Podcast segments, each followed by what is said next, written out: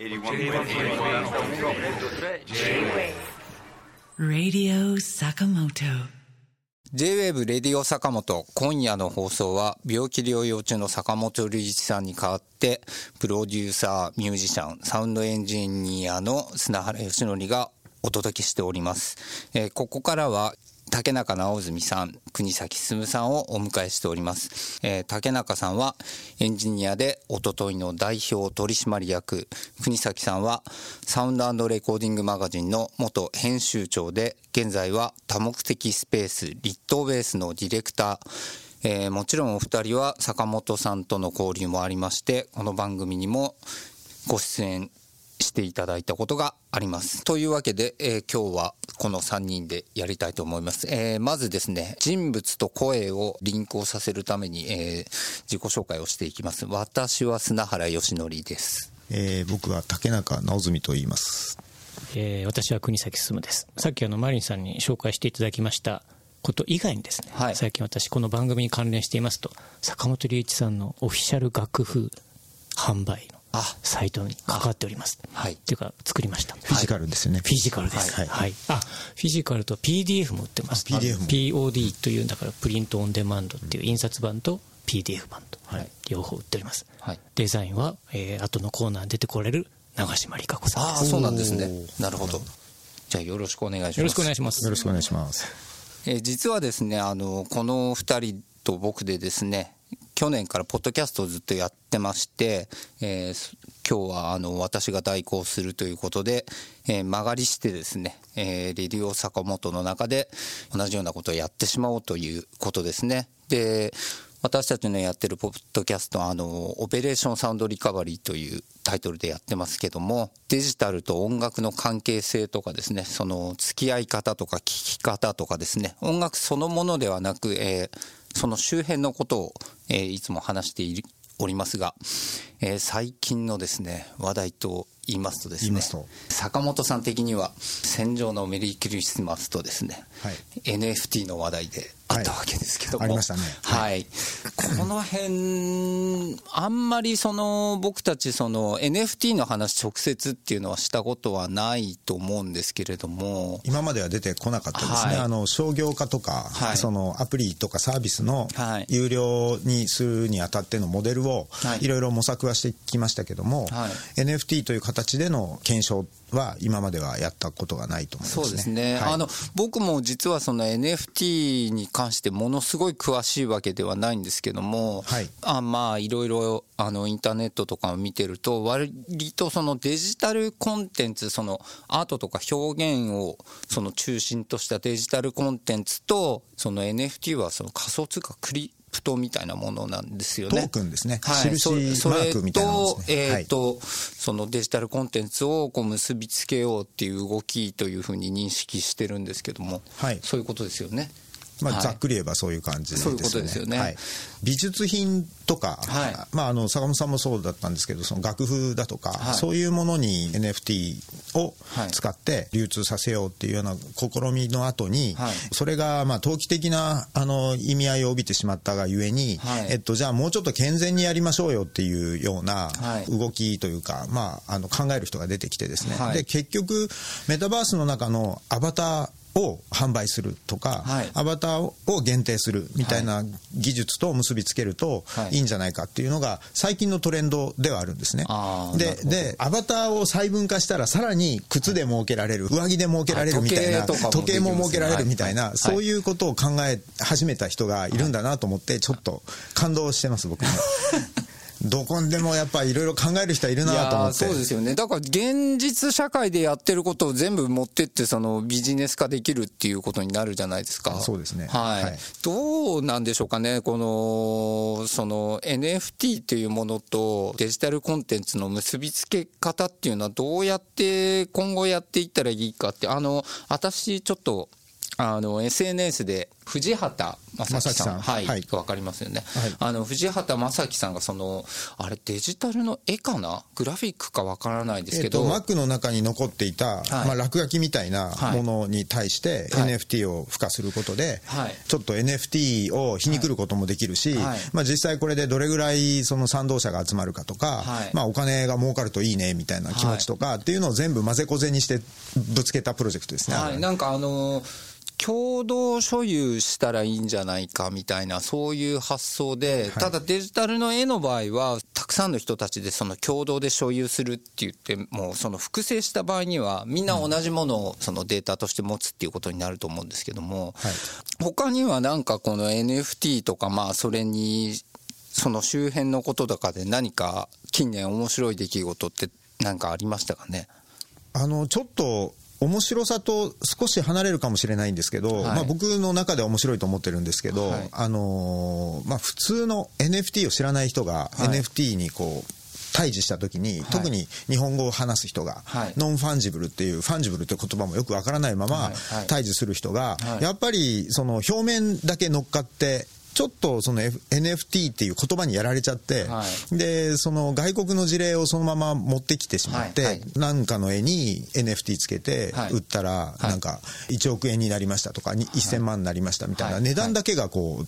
一人歩きするみたいなことっていうのはなんかちょっとずっと アイティー の世界で日本で起こってきたことにやっぱ同じ性質でえ反応した日本人が、日本人っていうとちょっと主語が大きすぎますね。なんだろう、そういうことに興味のある人たちが結局お金の興味に落ちていくっていうところを見てなんか面白いなって思いました。例えば僕がじゃあ自分でアルバム作りました、うんうん、じゃあ エヌエフティー で使ってそれをその売りますよっていうことになって売って自分のところに エヌエフティー がたまるわけですけども、はい、これで例えば他の人の坂本さんのアルバム エヌエフティー で買いますとか。いや、それはあの貨幣の性質が エヌエフティー にはないんですか。はい、あのそういうものは今のところ僕は知らないので、はい、エヌエフティー じゃなくて、はい、えっと、今の例で言うと、はい、日本円が日本円とかドルがたまることになります、はい、ああそうなんだ、はい、こここれがなんか直接そのままその円に変換しないまま円とかドルに変換しないまま使えたらまたなんか違うことが起こるような感じもするんですけども、まあ、そのために、まあ、あの今の エヌエフティー では、はい、イーサリアムっていうその貨幣が流通のために使われることが多いんですよね。あ、そうか、分かった、はい、そうか、トークンなんですよね。あ、なるほどなるほど、そうか、結局はじゃあビットコインとかイーサリアムとかに変換しなきゃいけないっていうことですね、はい、えーまあ、それをやるとやりやすいということですね。ただあの最初から最後まで円で通すこともおそらく、はい、あのまあ、プラットフォームによっては可能だと思いますね。ああ、はい、なるほど、はい、そっか、はい、このままやり取りできるとだいぶ違う意味がまた変わってくる感じがするんですけどね。それはあの、まあ、これは結構大きい話にもつながるんですけど、はい、あのまあ、日本の税制が今のところ、はいはい、そのえー、暗号通貨に関する所得に関しては、はい、雑所得だっていうふうに言う。あ、それは、まあ、竹中さんが結構あのボロクソ言ってたそうですね、うん、世界で一番早くそういうものの発達を阻害するためになんか誰か頭のいい人が決めてしまった日本のルールです、はい、麻生さんが財務大臣の時に確か決めたんですよね。そうですね、た多分でも、はい、まあ、麻生さんが決めたわけではないと思いますけど。 で, ですよね、はいはい、そっか、うん、そういうことがあるのか。そこがもうちょっとクリアできれば本当に面白いなと思って、僕ちょっと今あの話聞いてやっと理解したんですけど、そのトークンとやっぱその、はい、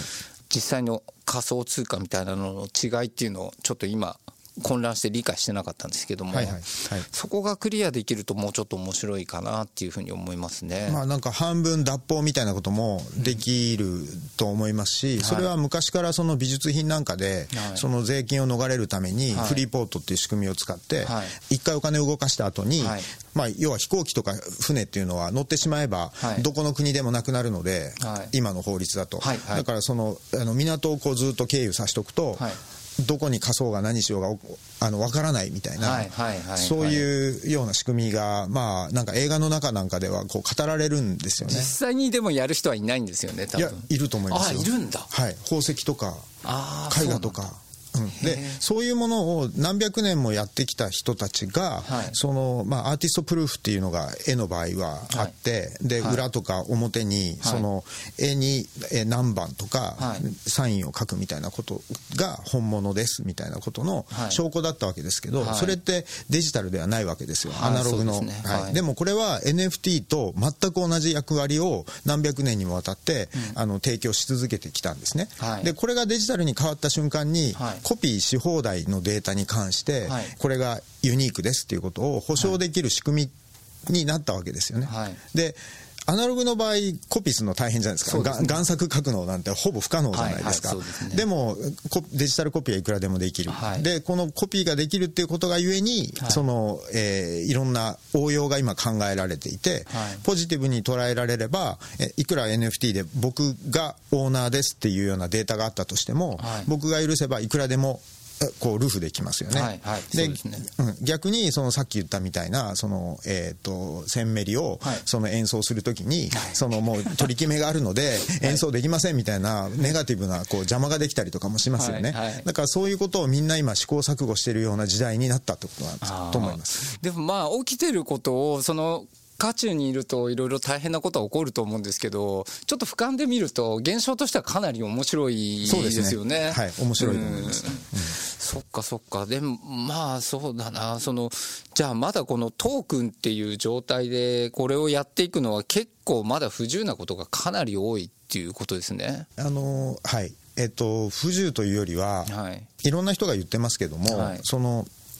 取引所が潰れたらどうすんのとか。あ、取引所っていうのはどれぐらいあるんですか、この エヌエフティー っていうのを扱ってる取引所。世界中を探せば何百もあると思いますね。たくさんあるんですね、はい、でそれがあのイーサリアムの上で、はいえーまあ、どういうふうに印をつけるかみたいなことを、はいまあ、あの標準がないのでまだそこに関しては、はい、だから独自にやってるんですよ。はあ、で多分すぐ標準は決まると思うんですけど、はい、じゃあそのスマートコントラクトにおけるどんな言語を使うかとか、はい、そもそもイーサリアムでいいのとか、はい、っていう問題は全然解決してないんです。あ、エヌエフティー はちなみにあの交換できるのはそのイーサリアムだけなんでしょうか。他にもそのスマートコントラクト の,、はい、あの機能をつけた、えー、暗号通貨っていうのは、はい、暗号ブロックチェーンの仕組みっていうのはあって、はいまあ、例えばリスクっていうね、L の L で始まるリスクっていうドイツにある、はいえーまあ、暗号通貨なんかはもうバッチリそういう機能があるんですけど、はい、存在がマイナーだとか、はいまあ、それからそういうまあ派手なことをしてまあ活動するようなまあ初期の エヌエフティー の大騒ぎした人たちがリスクのことを知らなかったっていう理由で使われてないんですよね。はいはいまあそうなんですね。なので、はいまあ、その、えっと、どんなブロックチェーンの仕組みの上でも共通して扱えるような、はいはい保証が、はいまあ、まだないんですよね。で保証が欲しいのかどうかっていう話にもなるわけですよね、はい、で日本の実印って、はい、役所が、はい、あの印鑑証明を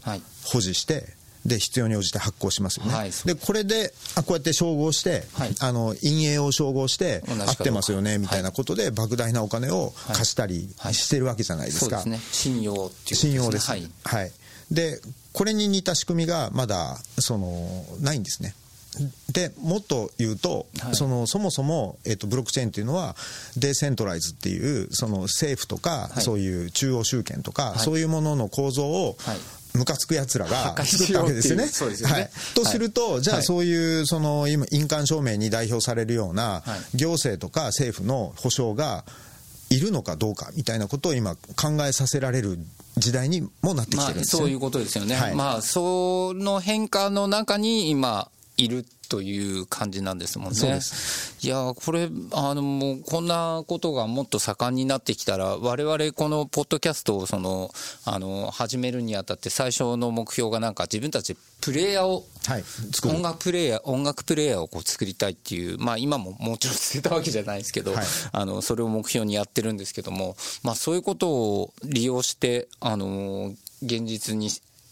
あの現実化させてもいいなっていうふうにちょっと思ったんですけどもまだこれ エヌエフティー っていうのはそう考えるとまだぼんやりしたところがかなりあるっていう感じなんですね。そうですね、うん、あと日本初でちゃんとブロックチェーンを作ってって、はい、あの仕組みまで作った人っていうのが、ま、ごく少ないんですよね、はい、でやっぱり日本語であの信用できるかどうかみたいなやり取りって僕はエンジニアですけど、はい、やっぱりそういうネイティブの言葉で話したい、はい、話して納得したらそれ、それを自分の財産を預けるとかっていうことをしたいなと思っているので、はい、残念ながら今のところ借り物の、まあ、外国から持ってきたもの、はい、外国人が作ったもの、はい、それからなんかあのお金がたくさん動いているだけのものみたいなものしか今あの日本には使える状態でないので、はい、もうちょっと待ちかなというふうには思ってますね、はい、なんかねやっぱりこの、そのデジタルのそういう、まあ、経済に関わるシステムがですねもうちょっとなんかその音楽とか、まあ、芸術とかを今後作っていくにあたってなんかいいその機能がそこにできればいいなってずっと思っていて、まああのー、音楽私、まあ、音楽携わっていますけども、あのー、きゅうじゅうねんだいからこう活動を始めているんですけれども、やはりその制作費なんかをこう集めるのが当時に比べてやはりかなり大変になってきてるなっていうふうに思っていて、はい、こうそれはまあ大変な理由はいろいろありまして、その シーディー とかアナログの時代はフィジカルをその売ることによって制作費をこう確保してたわけですけども、まあそれがほぼなくなって、まあだいぶ数が少なくなり、そのサブスクなんかにその変わった時にですね回収できるそのお金が随分少なくなって、はい、えーその台所事情がかなり厳しいっていうのがあるんですけども、なんかこういう新しい動きができることによってもうちょっとそれがまあプロとかですねアマチュアとかそういう問題ではなくて、誰にでもそういうことが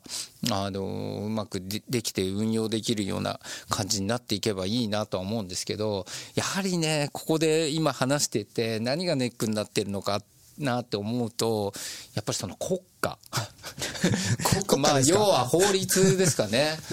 うん、あとはそのまあ我々そのインターネットの中で割とボーダーレスで今やり取りをやしてますけども、実際にやっぱりその国と国があって、こことここの国はこういうことができないとかっていうルールっていうのはまだまだたくさんあって、まあ今その貿易のこととかなんとかでまあ世界中はいろいろ揉め、はい、揉めて新しいことをこう決めたりとかしてるわけですけれども、まだなんか新しいそのなんていうんですかね、ルールが見えてくるまでにはちょっと時間がかかるっていうような感じがしますけども、そのお金を集めて生活ができるっていうようなことそのものがもしかしたら変わるかもしれませんよね。なんかあの昔に戻るみたいですけども、はい、なんか大根と、はい、お味噌があれば、はい、お, お味噌汁ができるみたいな、はい、水があるとすれば、はい、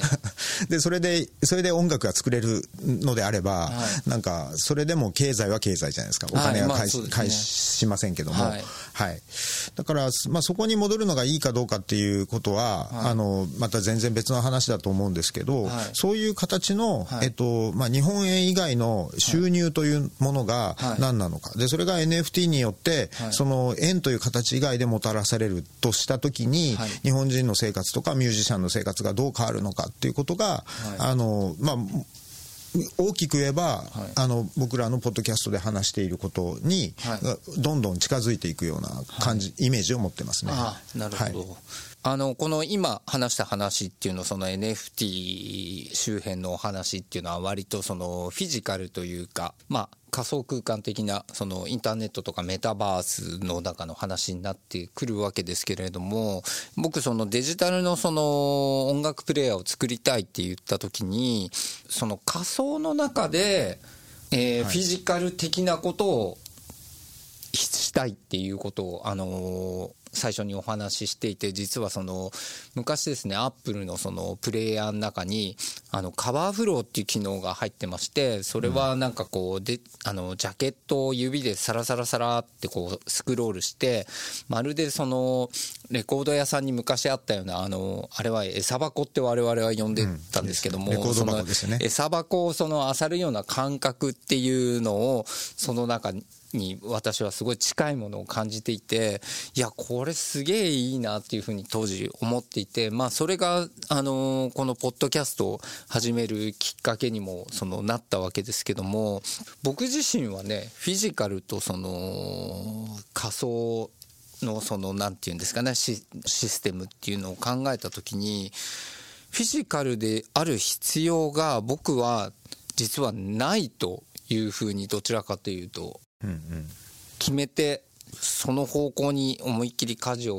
切ってもいいんじゃないかっていうふうに思って、あの実はまあうちにはいまだにアナログのレコードがえ何百枚もあるんですけども、ごじゅっさいまでに全部処分しようと思ってたんですよ。お今ごじゅうにさいでもうもう過ぎてますよね処分し終わりましたから過ぎてるんですけど、はい、ただなぜそのフィジカルのレコードをもう処分できなかったかっていうと、まあプレイヤーがないからなんですよ。その代わりになるデジタルのいいプレイヤーが、はいはい、それができたらそれをもう全部人にあげたり売ったりとかしてしまおうと思ってたんですけど、だからそれができてないためにまだ処分できないんですね。もう本当にレコードってやっぱ物質だから置いとくと、まあジャケットなんか特にもうボロボロになって化していくじゃないですか、はい、だからもう本当に早く作りたいなっていうのを思ってるんですけども、お二方はフィジカルとそのデジタルについてどう考えますか？その音楽のプレイヤーなんかに関しては。やっぱりジャケットに、はい、まあ、裏があったり、はい、それから、まあ、こうどう言えばいいんだ、こう裏側、まあ、本で言うと表よんとか表さんの部分に、はいはい、あと中もありますよね、うん、で、はい、あとライナーノーツがあって、はい、解説書があって、はい、で翻訳の歌詞なんかがあったりとか、まあ、外国のものであれば、はいはい、こういうものを相対的に見たときに、はい、意味を丸ごと受け取っていて、それが物理的存在だったので、はい、まあ、それに対してなんとなく恋をしてるような状態だったのがじゅう代の頃だったんですけど、はいはい、そうですね、じゃあ音楽ってなんだろうとか、はい、そのそれこそ坂本さんと一緒にその著作権の話をまあ勉強するようなことがにじゅう代の後半にあったんですけども、はい、それを通じて音楽の価値っていうのは別に物理的な存在にあるわけではなくて、はい、でもその時に伝わってくるものであるとか、はい、その時に思っていた音楽家の気持ちであるとか、はいはい、でそれで演奏に誰がどんだけ頑張ったかとか、それはどんなスタジオで演奏されたものなのかみたいな、はい、やっぱ情報なんですよね。そうですよね、うん、情報が本質なんですよね、うん、だからやっぱり同じような境地には達しています、まあ、そんなレコードたくさんはないですけど、はいはい、まあ、シーディー はまあ何千枚もあって、はい、だ早く捨てたいなと思ってるんですけどそ, う、ね、はい、うん、まあ、それこそその、まあ、巷のアップルを代表とするそのプレイヤーを作っているところが、はい、サブスクリプションだなんだみたいな感じで、はい、ゆらゆらするので、はい、あのデータが情報が安定しないんですよ。そうですよね、はい、最近もまあちょっとちょっと事件ありましたけどね、そっちで、はい、はいはいありましたよね、はい、うん、で、えっと、じゃあそういうものが今後ひゃくねんにわたってあの音楽ファン の, あの満足度を満たし続けるのかどうかっていうのはやっぱり大きく疑問を感じていて、はい、であれば少なくとも自分個人とかマリンさんとか国崎さんが、はいはい、えー、満足するものを、はい、あの話し合いの上、はい、えー、イメージを作って、はい、で願くばそれを本当にソフトウェアとして作ってしまおうっていうようなことを、はいはい、考えているっていうのがやっぱり今の話を受けて僕は改めて説明できることですね。あ、嬉しいことですね、ありがとうございます、はい、あの国崎さんど う, どうでしょうかね。もう自分はストリーミング大好き、あ、もちろんそうですか、いや、はい、大好きね、竹中さんもそうだと思いますけど、はい、もう本当に嫌いではないんですよ、あの、うん、もうこれ最高って思って、うん、まあ、日夜そればっかりばっかりなんですけど、うん、はい、ね、さっきマリンさんもおっしゃいましたけど、まあ、ちょっと最近事件が相次いでいたりとか、うん、はい、まあ、カタログから急になくなったりとか、うんうん、なんかやっぱりすごいもやっとしてきて、でしかもそのやっぱカタログから引き上げる理由の、まあ、大きな部分やっぱり金銭的なこうリターンがアーティストに少なすぎるというところも聞くと、はいはい、なんかこれを手放して喜んでてはいけないのだなと、はい、そう見ていくとやっぱりなるべく最近だったらバンドキャンプで買った方がいいんじゃないかとか、うん、はい、そっち応援して、まあ、もしくはフィジカルも買ってあげた方がいいんじゃないかと思って、はい、まあ、アナログそんなに買うわけじゃないですけど、はい、まあ、じゃあバンドキャンプとアナログってセットで新譜やってますっていうと、はい、まあ、そこでセットで買ってあげようみたいな、うん、なるべくこの人たちがちゃんと次も新しい音楽作ることができるようにしてあげたいなと思ってしまいますね、はい、なんかそういう流れでいくと、まあ、今日ずっと話してる エヌエフティー とかはそこら辺をなんか打開するためのものであってほしいなと、あのきちっと対価がアーティストさんに、はい、あのなんだろう、所有者が移っていってたびにちゃんとアーティストさんにもリターンがあるような、はい、そういうものであってほしいなというふうには思いますね、はいはい、まあ、そうですね。だから近年そのアーティストいろいろ、まあそのプロの方もそうですし、そうじゃない方、まあそのボーダーももうほとんどないと言って僕はいいと思ってるんですけども、まあそういう中でかなりその大変な時代が続いてますが、なんかこういうことがその打開策になっていけばいいなと思う次第です、えー、あの エヌエフティー の中でそのトランザクションのたびにその現著作者もしくは権利者にそのお金が渡るっていうのはやっぱりスマートコントラクトでかけることではあるんですけど、結局その経済だけ見ると、はい、レンタル シーディー でいち貸し出しあたりひゃくえん戻すみたいな、まああのTSUTAYAを代表とするそのレンタル業界がやってたことと同じなんですよね。そのどこまでトレースできるかとか、はい、それがまあインターネット上に載ってるかどうかとか、はい、それはでだったらあれですよね、あの要はサブスクで再生回数によってっていうのと同じっていうことですよね、まあ、似てるんですよ、はい、で, で、ね、サブスクリプションの場合の僕はその構造的な問題は、はいえっと、まずトップオフをそのプラットフォーマーがやることなんですよね、はい、その半分抜いてで、はい、そこから分配しますみたい な, なでその半分が適正かどうかっていう議論って実は真面目にされたことないんですよ、はい、に割でいいんじゃないかとか、はい、じゅうごパーセント でいいんじゃないかみたいな、まあまあ、そなかなか揉めるところですよね、はい、でそれがまさにさっきマリンさんがおっしゃってたようなきゅうじゅうねんだいの時には食えてたけど、はい、にせんにじゅうねんだいにはなんかこう困窮し始めているみたいな話にもろにこう反映されてるわけですよね、はい、だからやっぱりあの手数料というか、はい、プラットフォーマーが取るお金は、うん、僕は全体的に高すぎると思います、うん、僕もねそれはまあ、うん、高いと思いますね。だからどういう考え方かによるんですよね。これは音楽をあの聞いてもらってるよっていうのか、それともサービスをしてるものでそのサービスの中に音楽があるよっていうことなのか、なんかどう考えるかっていうことだと思うんですよね。なんかそのストリーミング出てきた時、これはラジオだと思うとか、はい、視聴器だと思えばいいんですっていう人いたじゃないですか、はいはい、でも結局ラジオと視聴器だけで満足してる人がほとんどになっちゃったら、はい、食えないっすよね。まあああそうなりますよね。そうなりますよね。うん。目を摘んでしまうことになるので、はい、そういう構造とか、まあ、産業そのものをきちんと考える、はい、頭が必要ってことですよね、消費者側も。うーん、うん、まあなかなか難しいことではあるんですけども、ああの様々なことが、まあ、近年起きていて、まあ何かのきっかけにグッて変わる可能性もあるなっていうふうに思ってるので、まあ、ちょっと多分だから音楽家はひょっとしたらあの美術の方に接近したいのかなっていうのはこの エヌエフティー 騒ぎを見てて思いましたけどね。技術ですか？美術、美術アートの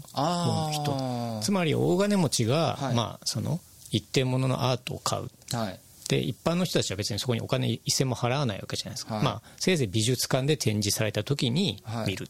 はい、だからそれがサブスク的なものかもしれない、うんうん、それを所有してるわけじゃない、うんうん、で買った人は自分で所有してる、でたまに気が向いたら美術館に貸すかもしれないし、うんうん、はい、も, もしくはもう誰にも見せないで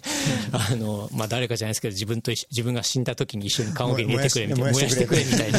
そういうような人もいるかもしれない。ただあのアーティストには一番最初に買った時にお金がいってる、でもあのちゃんとギャラリーとかが今いて、じゃあその エヌエフティー 的な形にしていって転売された時にその所有者が別の人に売った時に、まあそのお金がいくみたいな。だからサッカーのあれですよね、あの育成と一緒ですよね。一番最初のクラブに、はい、あのどんどん移籍していってすごいビッグクラブに行った時にも、はい、一応お金が一番最初に戻ってくるみたいな、はいはいはい、ああいった仕組みができてくると、はい、いろいろいいのかな。で音楽って今全然そういうのないじゃないですか。そうですね、割とね音楽のねその管理のあれっていうのはね、なんかぐちゃぐちゃですよね本当に、うん、ああまあすごく整備はされてるんですよね、商業的使い方において、はいはい、そのまあ、ジャスラック を代表とされるようなところが、はいはいはい、あの戦後ずっと頑張ってきたので整備はされてるんですけど、はい、ルールが多すぎて、はい、まあ、それをハンドルするのがすごい大変っていうのは、はいはい、その通りだと思いますね。あの今そのなんていうんですかね、いわゆるそのレコード会社とか事務所とかと契約をしてない人アーティストっていうのも本当にたくさんいると思うし、まあ、どっからどこまでがアーティストでアーティストじゃないかっていう線引くのも本当に難しいと思うんですけども、まあ、そういう人たちが例えばなんかこう思いついて、あのー、これやっていこうっていう時に今どういうやり方があるんですかね。パッとまあ YouTube にドンって上げちゃうとか Spotify みたいなとこに多分申請して、まあ、あのそれ配信してくださいみたいなことって簡単にできるんですか今って。大きいところは難しいですよね。やっぱりアグリゲーター通してくれっていう話になるので、まあ、アグリゲーターは割と敷居が低いので、はい、そのアグリゲーターにたどり着くかどうかっていうのが勝負だったりしますけどね。あ、なるほど。やっぱりでもまあそれなりに敷居は高いです ね, ですねあのそういう意味ではサウンドクラウドだったりとか YouTube に直接 そ, そこである程度話題になる、まあ、あとは TikTok だったりとかですよね、はいはいはい。まあ、じゃあそのサブスクのそういう、まあ、大きなところとそのいわゆるそのYouTube みたいなものとかその TikTok みたいなものはだいぶその違いが結構大きな違いがあるわけですね。かなり違いますよね。だからある程度やっぱりもう出来上がった人じゃないとアグリゲーターなり、まあ、本当に大手のストリーミングはまあ相手にしないというか、あ、まあ、ビビったらお金じゃちょっとねみたいなところありますよね。で YouTube で例えばそういうなんていうんですかね、あの事務所と契約がない人が曲でオリジナルの曲で何かドーンってあの驚くほどのような話題になるケースってあり何かのきっかけがアメリカはあるんですよ、うん、日本もありますよね。ほら、ね、なんだえー、とそれはあれですよ、あのニコ動の方が全然多いですよね。前はそうでしたよね、うん、だからほらこの間の北海道の何でしたっけ、中学校 の, あの女性とふたりのテクノバンドっていうの話題になったじゃないですか。あ、なんか言ってたねあれ。そうですね、ちょっと名前忘れちゃいましたけど、 あ, あれでもサウンドクラウドじゃなかったですか、もともとは。でも YouTube で見ましたね私ね。あ、はいはいはい、うん、その YouTube の方が普及してるからっていう理由でね、うん、あ、なるほど。何がしかのでも結局音楽そのものかどうかってのは分かんないですよね。やっぱりその属性、あの、ね、学生だったりとか女性だったりとか、はい、何かしかのこう話題フックがあってっていうのがやっぱり気になっちゃいますよね。年配のおばあちゃんがアシッドハウスやってますとか言ったら、はいはいはい、やっぱり普通の人とかあのにじゅう代の若い若者がやってるのと全然前提が変わってきちゃうと、うん、マジでみたいになりますね。なんかそれもね、だからよくこういう話するんですが、結局映像なり何なりのビジュアルがあって、それと音楽のある種の違和感だったりとか、はい、ミスマッチが面白いからバズるみたいな、はい、それって本当に音楽聴いてますか、はい、あの別にそのおばあちゃんとかさっき の, あの女子学生をバカにしてるわけではなくて、はいはい、なんかそういう傾向っていうのは本当にいいんでしょうかと。あのね、それはね、僕はもうしょうがないというか、そもそも音楽自体がそういう情報と紐付けされて、あのー、今までそのポップミュージックの世界っていうのは僕は切ったんだなっていうふうに思ってるんですね。それは何かっていうと、まあ、ジャケットだったりタイトルだったり、そのまあプロモーションビデオとか エムブイ みたいなものだとか、まあその人の本当に何て言うんですかね、あ、普段どんな風に喋ってるかとか、どんなあの洋服着てるとか、例えば A ちゃんみたいなキャラの人がこういう音楽やってますとか、なんかそういう前提と音楽が結びついた上でどういうものだっていう風にその判断してる人の方が圧倒的に多いし、そうですね、ろくじゅうねんだいななじゅうねんだいはちじゅうねんだいきゅうじゅうねんだいはその音楽を作る方もそういうことを意識してあの音楽を作って提供してきたっていうふうに思うし、自分自身もやっぱりジャケットなんでもいいからっていうわけにいかないし、そのダンスミュージックのレコード買うときなんか昔あのいわゆるジャケなし白ジャケみたいな、ただ曲名が書いてあるだけ、はい、あれはねちょっとつまんないなって僕は思ってて、まあカルチャーとしてはちょっと面白いんですけどね、レーベルのデザインだけ好きでしたけどね、あれも面白さもちろんあるんですが、うん、なんかまあそういうものを割とその自分たちの表現の一つとしてあの認識してその音楽提供してきたんじゃないかなっていうふうに僕自身は思ってるんですね、うん、どう、どうですかその辺。竹中さんとかはジャケットとか別に音楽だけあれやいいやって、別にアシッドハウスはおばあちゃんがやってようがその二十歳ぐらいの若い子がやってようが関係ない、音が問題なんだっていう感じなんですかね。いや、あのやっぱりその様々な付属情報で満足を高めるタイプなので、はい、あのまあ、でもちょっとその昔、えっと、僕白版はあまり好きじゃなかったんですね、はいはいはい、でなんでかっていうと、僕あのどんな美術作品とかそのものあ曲でも、はい、アンタイトルドって大嫌いだったんですよ、はいはい、その責任取れよって思 う, 思うタイプなんですよでね、はいはい、でそれであのシスコ宇田川町のシスコテクノで、はい、あのわーって見てた時になんか白版あったんですよ、はい、で、はい、アンタイトルドって書いてあるんですよ、もう典型的な嫌いなやつだと思って、はい、もうめっちゃ腹立つ、でもオーバルなんですよ、はいはいはい、で割るかえとか思って、はいはい、でまあその時は買わなかったんですけど、はい、でその話をその友達にしたら、はい、お前騙された、あれはねアンティルテッドっていうタイトルなんだよっていうね、そういうオチがつくっていう、えー、だからそのアーティスト側もそういうのを狙ったり分かったりしてるっていう例はあるんですよね。なるほどなるほど。だからなんかそういうのも含めて音楽ってすごい楽しいことで、はい、でまあ皮肉みたいなこともあるし、そうですね、でそういうのにずっとこう気づくようにしてないと面白みにこうたどり着けないっていうのは、はい、そのオバル事件からすごい僕はなんかなんていうか自分の態度としてね、音楽に対する態度としてなんか学習できたんですよね、うん、やっぱ僕はねこれ切り離せないし、音楽は常にそういうものをまあ言葉とかあのビジュアルとかそういうものと結びついてそのずっと来たもので、例えば、はい、あの今アンタイトルドって話をしましたけど、もうタイトルつけちゃうともうすごい前提になっちゃうんですよ。だからこれを嫌がって数字だけの人とかもたまにいたりするんですけども、そうなるとそうなったで何が何だかこう分かんないというか、顔がない人みたいになっちゃうわけで、あのー、ノイズ系の人たちすごいですよね。そういう人は自分池田良二派なので、うんはい、あのね、オーパスいち、はい、でも気持ちはすごくよく分かります。つけたくない、もしくはつけられないっていうんですかね。うん、なんかあのそれは何でもそうだと思うんですけど、でもうーんもうそれはそういうものとしてもう随分そのずっと歴史が、それこそクラシックの時代からその曲にタイトルがついてたり、まあ何番とかもありますけども、あのなかなかそれと切り離して考えて音楽だけを存在させるっていうのはこうかなり難しいことなんじゃないかなと僕は思いますけど。まあ、そういう難しいことをその若者は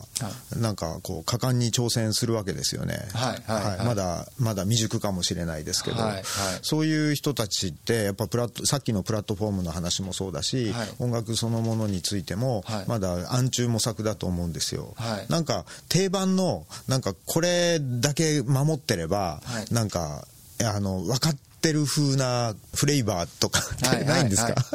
なんかちょっとあまりうまく言えないけど、はい、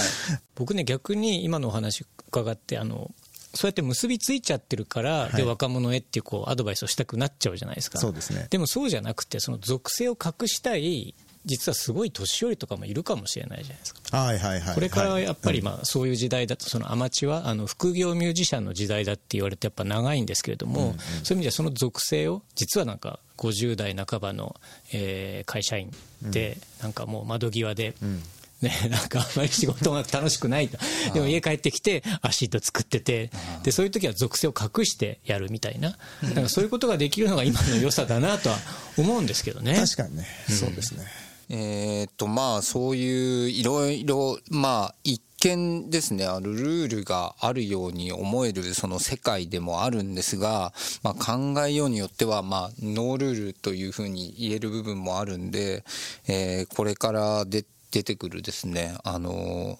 若いアーティストって言おうと思ったんですけど別に若くなくてもいいわけであって、またその実はそれなりの年配なのに若く装うことも可能であり、またその性別とかその国籍とかですねそういうものも全然その音楽をにそのオーソライズする意味ではどういうふうに書いちゃってもいいわけで、そういう意味ではねかなりまあ